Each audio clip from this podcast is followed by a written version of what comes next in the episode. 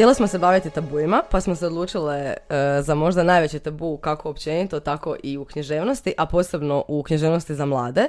60. godine smatraju se presudnima za uvođenje tabua u područje književnosti za mlade, a krajem 70. dolazi do jedne velike prekretnice kada je pozornost čitavog svijeta privukla jedna potresna priča Riječ je o vrlo vjerojatno svima dobro poznatoj priči Kristin, e, koja je opisana u Djeci s kolodvora Zo.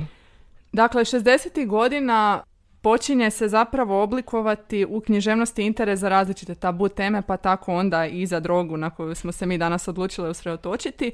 I zanimljivo je da se pristup drogi usko veže uz nekakvu obiteljsku psihopatologiju, dakle temu koju smo načeli u našoj prethodnoj epizodi.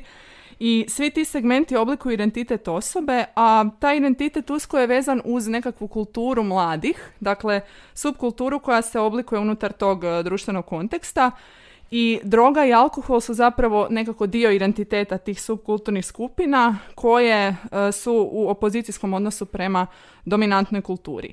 I stoga u književnosti gledamo kako e, se toj temi pristupa iz perspektive nekih raznih diskurza koji su reprezentacija određenih institucija. Dakle, kako pravni diskurs pristupa problemu droge, kako pristupaju roditelji, kako pristupaju zdravstveni radnici, a kako pak religijski pastiri. Prošetat ćemo se četirima dijelima za koje smo se danas odlučile i njima ćemo potruditi prikazati različite perspektive ovisnosti i započinjemo sa već spomenutom djecom s kolodvora Zo. Evo ja sam tu knjigu pročitala stvarno jako mala i tad nisam ovo znala, pripremajući se za ovu epizodu saznala sam za jedan fun fact, a to je da je ova knjiga nastala na temelju e, snimki, odnosno autori su Kristin e, upoznali 78. E, godine u Berlinu gdje se ona pojavila kao svjedokinja u jednom sudskom procesu, a oni su za to vrijeme e, radili na nekakvom istraživanju o položaju mladeži i tako su se s njom dogovorili za, za sastanak i za razgovor i ona je pristala i htjela je da se ta knjiga objavi jer osjećala je potrebu da se progovori o ovom problemu, a posebno zato što se tiče djece. Dakle, ta Kristinina tendencija da zapravo svojom pričom uh, upozori druge pripadnike uh, skupine mladih na problem droge i da progovori o tome, ali i činjenica da je njezin iskaz uvršten u nekakvo znanstveno istraživanje o problemu droge među mladima pokazuje da je taj narativ u ovom tekstu poneprije simbol nekakvog društva i simptom vremena u kojem nastaje, a to nam potvrđuje činjenica da su narkomani uvijek nekako društveno i klasno e, određeni kao djeca iz nekakvih problematičnih obitelji sklonih nasilju i obitelji e, koje pripadaju društvenoj margini. I upravo je ta pozadina o kojoj ti sad govoriš okidač ovim našim likovima e, za posjezanjem za ovisnošću. Dakle, Kristin dolazi iz obitelji koja je uistinu problematična, disfunkcionalna je, jer otac je nasilnik i zlostavljač i ona je e, podvrgnuta zlostavljanju svakodnevno kao i njezina majka i ona sama kaže otac mi je samo potvrđivao životno pravilo koje sam već upoznala na ulici i u školi tuči ili biti pretučen taj očev moto mislim da nam jako lijepo ilustrira o kakvoj se osobi radi. Dakle, to je osoba koja se nije ostvarila u životu i koja neke svoje komplekse i frustracije liječi na slabijima od sebe, dakle nasiljem nad svojom ženom i svojim kćerima. Međutim, nije samo otac ovdje problematična figura roditeljska, već je to i majka koja nakon rastave je toliko usredotočena na sebe i na e, želju da sredi svoj život da zapravo zanemaruje Kristini njezinu sestru i one se osjećaju usamljeno i zbog nedostatka nekakve bliskosti i zaštite koje bi trebale dobiti kod kuće, upravo se okreću nekom alternativnom modelu. I taj alternativni model, e, odnosno alternativnu obitelj, e, pronalaze u škvadri, odnosno u društvu, gdje je svatko došao sa sličnim problemima, sa sličnim pozadinama i to je ono što je njih e, povezivalo. Stvarno se možemo složiti da je u Kristininom odnosu obiteljskom prvenstveno nedostajalo i nježnosti i ljubavi i da je ona zatim tragala i posezala. I to je našla u svojoj škvadri, dakle gdje imamo i prijateljstva i ljubavi i nježnosti i podršku i razumijevanje. I tu je ta grupa prijatelja, odnosno grupa mladih prikazana kao bijeg, a dom kao mjesto strave, odnosno kuća strave. Da, i ta dihotomija zapravo pokazuje se i u činjenici da su svi ti mladi ljudi iz nekakvih problematičnih obitelji, dakle obitelji u kojima se pojavlja alkoholizam, nasilje, psihološki problemi zbog kojih dolazi do samoubojstva jednog od roditelja i ta djeca bježe od kuće i postaju dio subkulture. Subkultura znači da je to neka zajednica koja svoj identitet gradi u slobodnom vremenu i načinu na koji ga provodi i kroz to zapravo ponira nekoj dominantnoj kulturi. Dakle, oni izlaze u onaj klub na scenu, dakle scena je prostor gdje oni otvoreno konzumiraju različite opijate, eksperimentiraju s raznim tipovima droga tipa hašiš, i tako dalje. I vidimo u njihovom ponašanju da odstupaju od društvenih normi, ali sve su to dijelovi njihovog nekog zajedničkog identiteta. U tom smislu i gledamo kao kohezivno sredstvo grupe. Pa tako i ne znam, činjenica da oni idu u kazalište, e, zološki vrt, e, na koncert Boba Dilana, sve su to nekakvi način na koje se oni povezuju. Pa onda i konzumaciju droge možemo gledati e, na taj način. Međutim, mi prodiremo u tom romanu i u psihu likova i njihove neke unutarnje borbe i osobne preokupacije – a kada govorimo o tim osobnim problemima, tu nam da kako do izražaja dolazi problem maloljetničke ovisnosti o drogama i odnose institucija prema tome.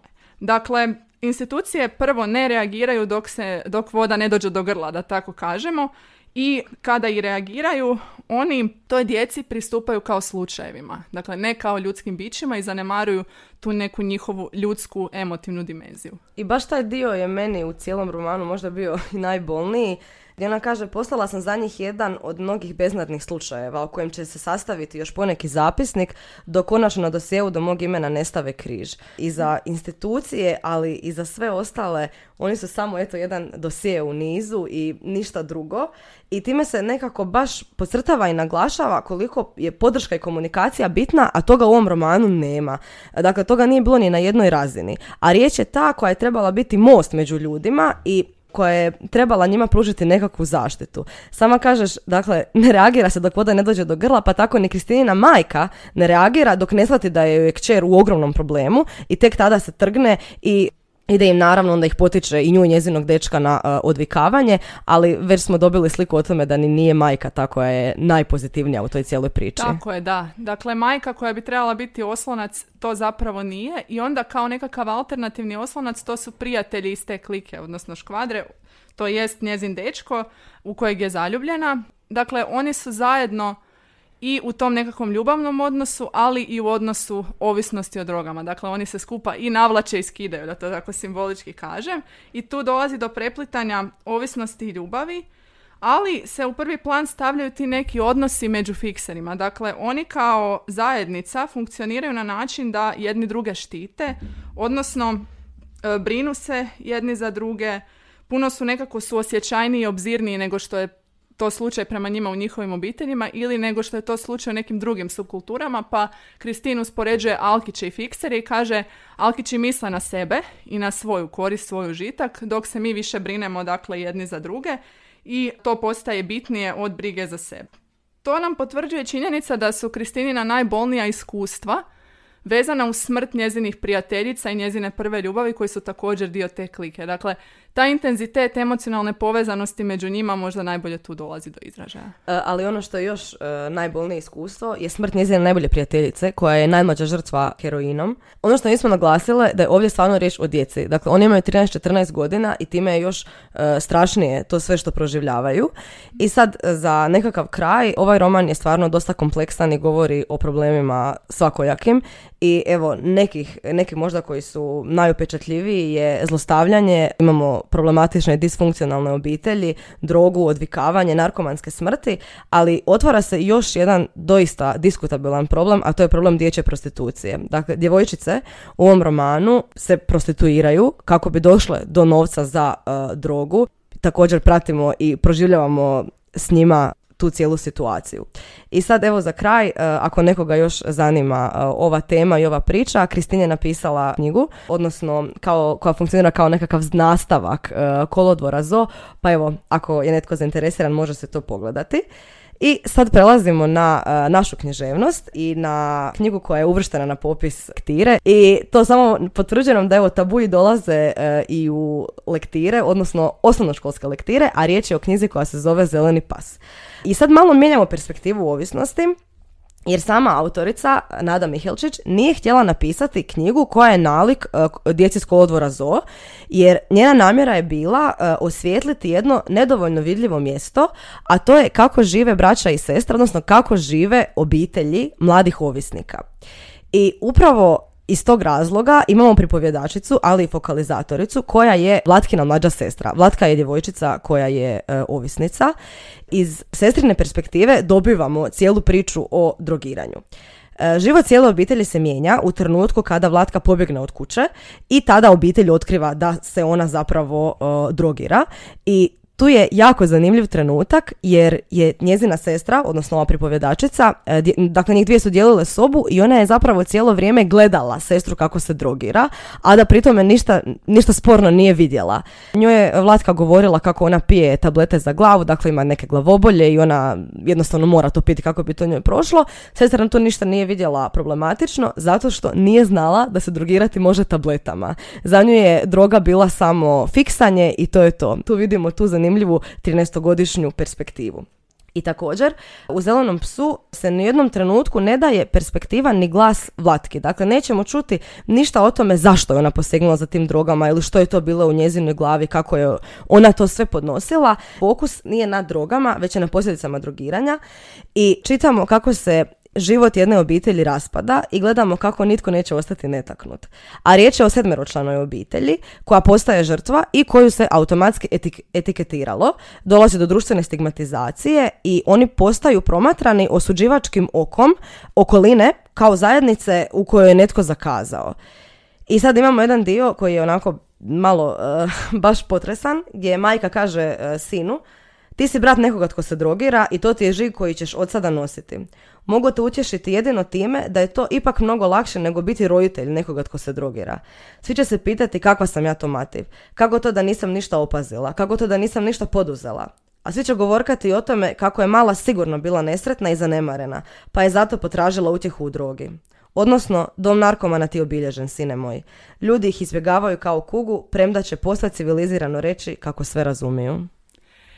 Kad govorimo o vezi između obitelji i ovisnosti, ti si tu rekla obitelj u kojoj se sestra drogira i dobivamo zapravo perspektivu e, na to.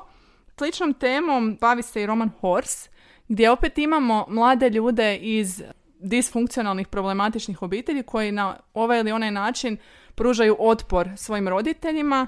Riječ je o romanu koji daje glas različitim pripadnicima te neke marginalne skupine beskućnika koji se drogiraju i ta pluralnost glasova onemogućava nam kao čitateljima identifikaciju s nekim od likova na tragu e, Dostojevskog i njegove polifonije. Međutim, ipak bih izdvojila dva nekako glavna lika, to su e, Džema i Tom. Dakle, Tom bježi od kuće zato što živi sa roditeljima koji su alkoholičari, njegov otac je agresivan i prema njemu i prema njegovoj majci i nakon što ga jedne noći pretuče, on bježi od kuće i dolazi na vrata svoje djevojke. Međutim, njezin otac e, se protivi toj vezi i ne pušta ga unutra i to je nekako prijelomni trenutak u kojem ona shvaća da živi pod njegovom kontrolom kao u zatvoru i odlučuje pobjeći sa Tomom. I njih dvoje se priključuju zapravo zajednici beskućnika koja e, je obilježena nekakvim delikventnim ponašanjem pa tako oni provaljuju u nekakve stare podrume, kradu i naravno onda kao kruna svega i drogiraju se. Međutim, e, slično onoj zajednici o kojoj smo govorile u Mi djeca s kolodvora ZO, oni su opet nekakav tip kvazi obitelji, a emocionalna strana likova vidljiva je u sjećanjima na njihove roditelje. Dakle, koliko god se oni opirali njihovim kontrolnim mehanizmima, ipak razvijaju nekakav tip privrženosti prema njima i to pokazuje tu njihovu dječju, mladenačku emocionalnu stranu. Pa tako Tom kad se sjeća svog oca spominje pjesmu You are my sunshine, koju je otac pjevao kad bi pripit došao doma u situacijama kad ga ne bi prebio. I kasnije ta pjesma postaje nekakav light motiv koji rekla bih čuva emotivnost i toplinu te zajednice kada njihova prijateljica Lili koja e, rodi dijete, to dijete uspavljuje sa tom pjesmom. Međutim, ako uspavanka ne upali ili koristi druga sredstva uspavljivanja djeteta, to je naravno drogiranje. I tu vidimo tu neku hereditarnost drogiranja i nekakav nasljedni obrazac e, razmišljanja gdje ona u drogi vidi spas i bijeg, pa onda to projicira i na svoje dijete. Dakle, ta skupina funkcionira, kao što sam već napomenula, kao alternativna obitelj koja ima nekakav svoj način provođenja slobodnog vremena. Oni opet slušaju muziku, tehno i tako. I e, naravno drogiraju se. I kada to čine, nemoguće je izbjeći abstinencijske krize, takve neke krizne trenutke u kojima se oni ili svađaju međusobno ili njihova bliskost još dodatno jača. Međutim, u jednom trenutku ipak se upliču institucije, dakle svijet odraslih prodire unutra i policija oduzima to dijete, privodi ih sve zajedno, pri čemu su Lili i Džema oslobođene, one se vraćaju kući, a Toma šalju na odvikavanje. Tom je ovako dosta, rekla bih, labilan karakter i on se do samog kraja romana ne uspjeva izvući iz tog e, kruga droge. E, dakle, odlazi iz klinike za odvikavanje nakon što traži tu neku, recimo, ljekovitu zamjenu za drogu jer više ne može izdržati i vraća se kući Džemi i Lili Međutim, sada se više ni tamo ne uklapa, one ga osuđuju kao ajme ti nisi uspio, vratio si se, ti si gubitnik i on ponovno ulazi u taj krug droge iz kojeg je nemoguće izaći i nekako pokazuje bezizlazno same situacije. Jedina osoba koja uspjeva pobijediti taj porok ili se barem uhvatiti u koštac s njim je e, Džema koja na kraju romana ipak odluči otići na odvikavanje, kada vidi koliko zbog svega toga ta njezina nova zajednica propada. I zanimljivo je da u tom trenutku ima podršku svoje majke. Dakle, majka dolazi u kliniku da je posjeti i zapravo grliju i tako joj pokazuje ponovno da je uz nju i da su bliske. A sada djelomično napuštamo uh, adolescensku književnost, ali ona će nam biti jako važna. A tu ćete i zašto. Među prvim autorima koji su raskrstili sa svim tabuima u književnosti za mlade e, bio je u američkoj književnosti Mark Twain sa svojim romanima svima vrlo dobro poznati Pustelovine Toma Sawyera i Pustelovine Huckleberrya Fina. Twain je pisac koji je svijet odraslih kritizirao iz perspektive nedoraslih i dopustio je svojim literarnim junacima loše ponašanje, a jako intertekstualnu vezu sa Twainovim junacima pronalazimo u posljednjem romanu kojim se danas bavimo, a prije svega e, riječ je o autoru koji je čak i među piscima s ovih prostora, koji su često razbarušene pojave, e, može nazvati kraljem e, bojemske džungle, a riječ je o nedavno preminulom Bekimu Siranoviću. Osim što se ovaj njegov književni portret savršeno uklapa u stereotipnu sliku pisca e, Boema, dakle stoji uz bok Ujeviću i sličnima, Bekim u romanu na zanimljiv način oblikuje identitet svog junaka i zapravo nam kaže da je on diskurzivno oblikovan.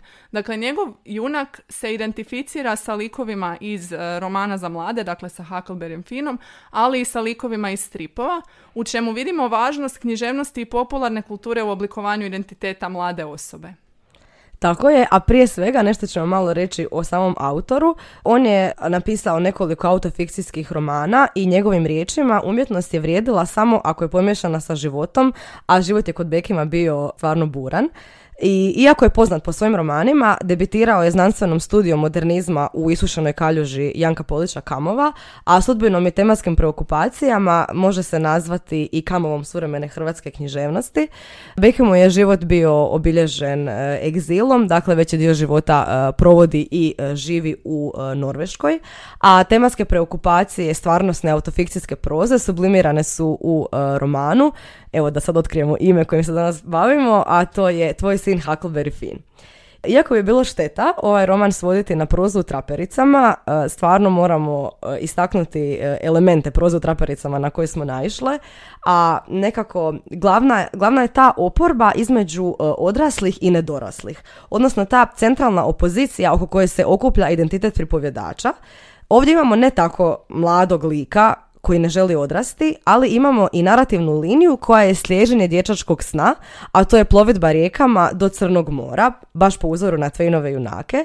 I takvi nedorasli likovi nerijetko su uistinu prokrvljeni i živopisni i upravo iz tog razloga oni privlače čitateljsku pozornost, ali i gledateljsku, pa su nam zato takve e, filmske adaptacije također baš zanimljive. Da, dakle književnost i film daju zapravo glas onima koji su inače svedeni na e, šutnju i otvaraju nam nove perspektive na stvari. Dakle, omogućavaju nam da sagledamo svijet iz perspektive nekoga koga inače ne vidimo i ne doživljavamo kao e, dio zajednice koje pripadamo. Upravo zbog toga ta pozicija marginalca koja se pojavljuje u Bekimovim romanima pokazuje da je to roman koji je pisan iz perspektive osobe koja se na više razina nalazi na granici. Dakle, riječ je o perspektivi džankija s jedne strane, s druge strane osobe koja je cijelo vrijeme nekako granična, dakle on nema dom, nema mjesto kojem pripada, njegov identitet se i jezično i nekako emocionalno rastače na više segmenata. I taj raspadnuti identitet e, možda najbolje oslikava rečenica u kojoj on kaže da postoji ja pisac, ja kapetan i ja narkić i da se ti različiti segmenti njegovog ja međusobno isprepliču. Za razliku od adolescenskih dijela gdje se problemu droge, kako smo vidjeli, pristupa onako iz jedne pedagoške perspektive i pone prije se upozorava na pogubni efekt koji te droge imaju e, za mlade i opasnost koju nose, te se narkomani opisuju onako kao djeca iz problematičnih, siromašnijih obitelji. U ovom romanu pripovjedač je osoba koja govori o drogi puno otvorenije i slobodnije. Dakle, naš narator, naš glavni lik je narkoman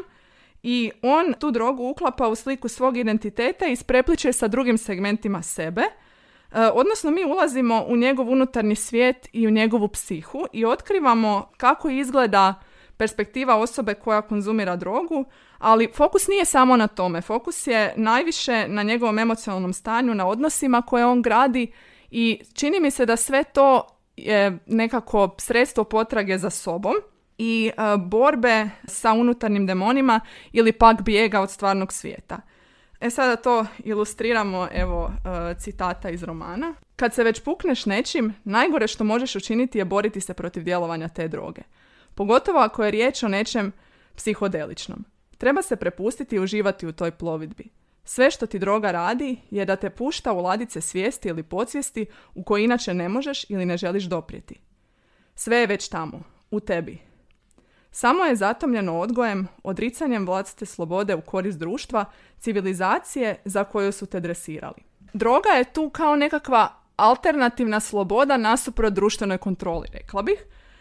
I ona se upliče u pore različitih maski identiteta našeg junaka, omogućuje novi poredak osjetilnog, kako bi to nazvao Rancière. Dakle, daje glas onome tko ga inače nema i nama kao čitateljima omogućuje da se za razliku od likova adolescenskoj književnosti kojima pristupamo onako patronizirajuće, sa njim identificiramo i da razvijemo nekakav tip emocionalne privrženosti prema njemu. Tako je, a sad e, da se e, da nešto prokomentiramo o ovom bijegu koji si ti rekla. E, njega možemo objasniti evazivnim odnosom. Dakle, taj evazivan odnos je tipično obilježje junaka proze u tapericama, a označava uzmicanje i povlačenje. Evazivni odnos ovdje obuhvaća čitav roman, odnosno junak radikalno provodi bijeg od svijeta odraslih, ali na dvijema razinama. Prvenstveno bježi se geografski. I to se bježi na prostor granice, odnosno ničije zemlje, a to su Sava i Dunav, ali ponajviše se bježi uporabom narkotika. To jest dolaze do džankijevskog negiranja stvarnosti i upravo ovdje vidimo taj dvostruki bijeg. E, pripovjedač posjeduje neseser ili ti čudesnu torbicu e, s koktelima, odnosno rajskim kapsulama, a to su zapravo e, razne substance koje mu taj bijeg i e, omogućuju. Da, dakle on progovara o učinku droge na psihu i emocije, odnosno o tome da je drogiranje način da se on suoči sam sa sobom i sa uspomenama, odnosima i traumama koje nije proradio, odnosno s nečim što ga je uvelike obilježilo i on kaže da mu droga omogućava da intenzivnije proživi stvari, da ih sagleda iz neke nove perspektive. Točnije rečeno kaže ovako. Droga me pucala, ali istovremeno i činila svjesnijim. Pomagala mi je da sagledam stvari iz veće, šire i dugovječnije perspektive. Iako se radnja ovog romana odvija na obalama Save, e, zbog straha od smrti teško bolesnog oca, koji se nije vratio iz noćnog ribolova, autodijegetički pripovjedač sve češće uzima narkotike. E, dakle, pripovjedački glas dolazi iz sve češćeg narkotičkog bunila i time se gubi osjećaj o vremenu i prostoru. Znači, kronotop glavne narativne linije se raspada i pripovjedačeva okolina postaje halucinacija. On sam nije svjestan koliko je vremena prošlo, niti gdje se on nalazi. I, dakle, pripovjedački glas iz narkotičkog bunila te glavne narativne linije e, posreduje nam analepse koje prvenstveno donose najveću avanturu pripovjedačeva života koja se zbila prije nekoliko godina, a riječ je o putovanju Savom i Dunavom prema Crnom moru e, sa dvojicom prijatelja, Japancem Okuom i Norvežaninom e, Peterom. Ovo putovanje se uistinu dogodilo i o tom je snimljen dokumentarac koji se zove From Tokyo to the Morava River, tako da evo, preporučam da ga pogledate, ali prije toga obavezno morate pročitati knjigu. Kad si spomenula uh, Moravu, ne mogu u svom nekakvom unutarnjem romanu Struje svijesti za običi Balaševića i njegovu pjesmu uh, od Mure pa do Morave neka me svi zaborave ako uopće ikom išta znači. Mislim da taj stih savršeno ilustrira poziciju uh, glavnog junaka ovog romana i općenito poziciju bilo koga tko je u društvu drugačiji i neshvaćen. A i povezuju ih rijeke u ovom slučaju. Tako je. I ono što je znakovito za pripovjedanje ovog romana, to je narušenost kronologije. E, redoslijed prestaje biti važan, u fokusu je samo naracija, samo priča, odnosno priča je ta koja pobjeđuje stvarnost. Ali ono što je još zanimljivije, a tiče se samog pripovjedanja, je nepouzdanost. Pripovjedač na više mjesta komentira nepouzdanost vlastitog pripovjedanja, odnosno sklonost na dodavanju, laganje, e, vlastito pijatsko bunilo. I on sam kaže, možete mi vjerovati, a i ne morate. Ili ispričat ću vam ovo kasnije ako to ne zaboravim. I evo sad još e, da se vratimo na ovu e, smrt oca i taj njegov strah. Dakle, pripovjedač se boji očeve smrti, ali i činjenice, to jest toga se možda malo više boji, činjenice da je on njega usmrtio, odnosno overio, razno raznim substancama koje mu je, koje mu je stavljao u piće.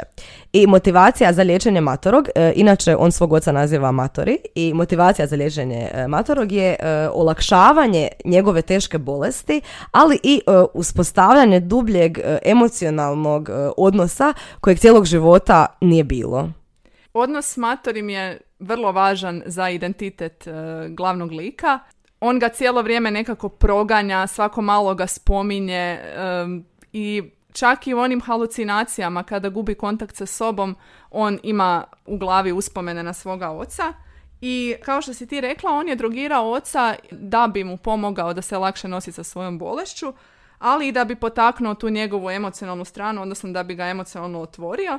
Dakle, tu je nekako podsvjesno skrivena tendencija da se popravi odnos s ocem, ali se, čini mi se, u njegovoj reakciji na to drogiranje oca, koja je negdje između ljubavi, emocije i krivnje, mogu gledati dva neka simptoma droge.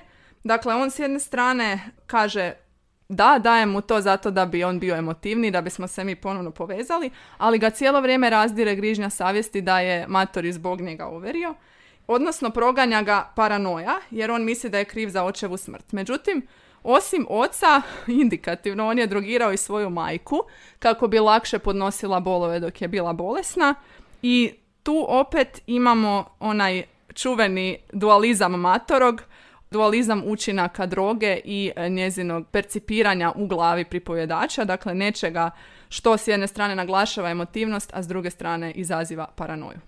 Tako je, baš to što se ti naglasila, Matorog i našeg lika je povezivala droga, ali i pretjerivanje. Pa on kaže, Matore bi ponekad raznježen nekim od mojih lijekova pomirljivo rekao, jebi ga sine, šta ćeš kad nismo baždareni? Misleći na to da smo nezasitni, prokleto halapljivi u svemu. I osim što ga njegov prijatelj opisuje kao ekstremista, ovdje je jako znakovita pripovjedačeva autopredođba, a on sam za sebe kaže da je jedno neuredno i bahato pretjerivanje u svemu. I ovo sad što valja baš onako naglasiti i podcrtati je da on nije samo ovisan o narkoticima i svojim rajskim kapsulama, on je ovisnik o ovisnosti, pa što god ona bila, i što god je ona u nekom trenutku bila, pa bilo to hrana, ljubav, e, alkohol, pa na kraju i ti rajski kokteli. Bio sam navučen na ovisnost, jednostavno rečeno. Ovisnost je bila poput prijateljice koja te nikad neće napustiti, koja će te zaštititi od tuge, zlovolje, ispuniti život, čak i spasiti ga nekoliko puta. Ali bila je ona i ljubomorna ljubavnica koja je zahtijevala svoje i fizički i psihički. Mogla te je ispuniti cijelog poput ljubavi ili strasti, ali te mogla isprazniti, izgledati, sažvakati i ispljunuti poput tuberanske hrakotine, zalijepiti te za betonsko tlo da se nikad ne podigneš. Ta veza droge i nekakvog općenito ovisničkog ponašanja, ovisnosti o bilo čemu, možda je najbolje vidljiva u tome da se droga isprepliče sa raznim elementima emocionalnog proživljavanja interesa e, pripovjedača. Dakle, s jedne strane, uz drogu on je inspiriran za pisanje, dakle umjetnost i porok, to je jedna stvar. Druga je, droga je kod njega isprepletena sa radošću, sa podsvijesti i sa emocionalnim odnosima, ali i sa njegovim psihičkim stanjem. A da je ovisnost nekakav njegov zadani obrazac ponašanja možda najbolje pokazuje ovaj citat. Morfi, moja draga, jednako sam ih volio na isti način, uživao sam u njima i patio zbog njih. Radovao se i razočaravao, uništavao, pretjerivao i štedio. Racionalizirao. Rađao se i umirao. Bio sam navučen i na njega i na nju. Na morfi i na dragu. No, ako bi se išlo u dubinu i razgolitilo stvari do kraja, bio sam zapravo navučen na ovisnost i ljubav.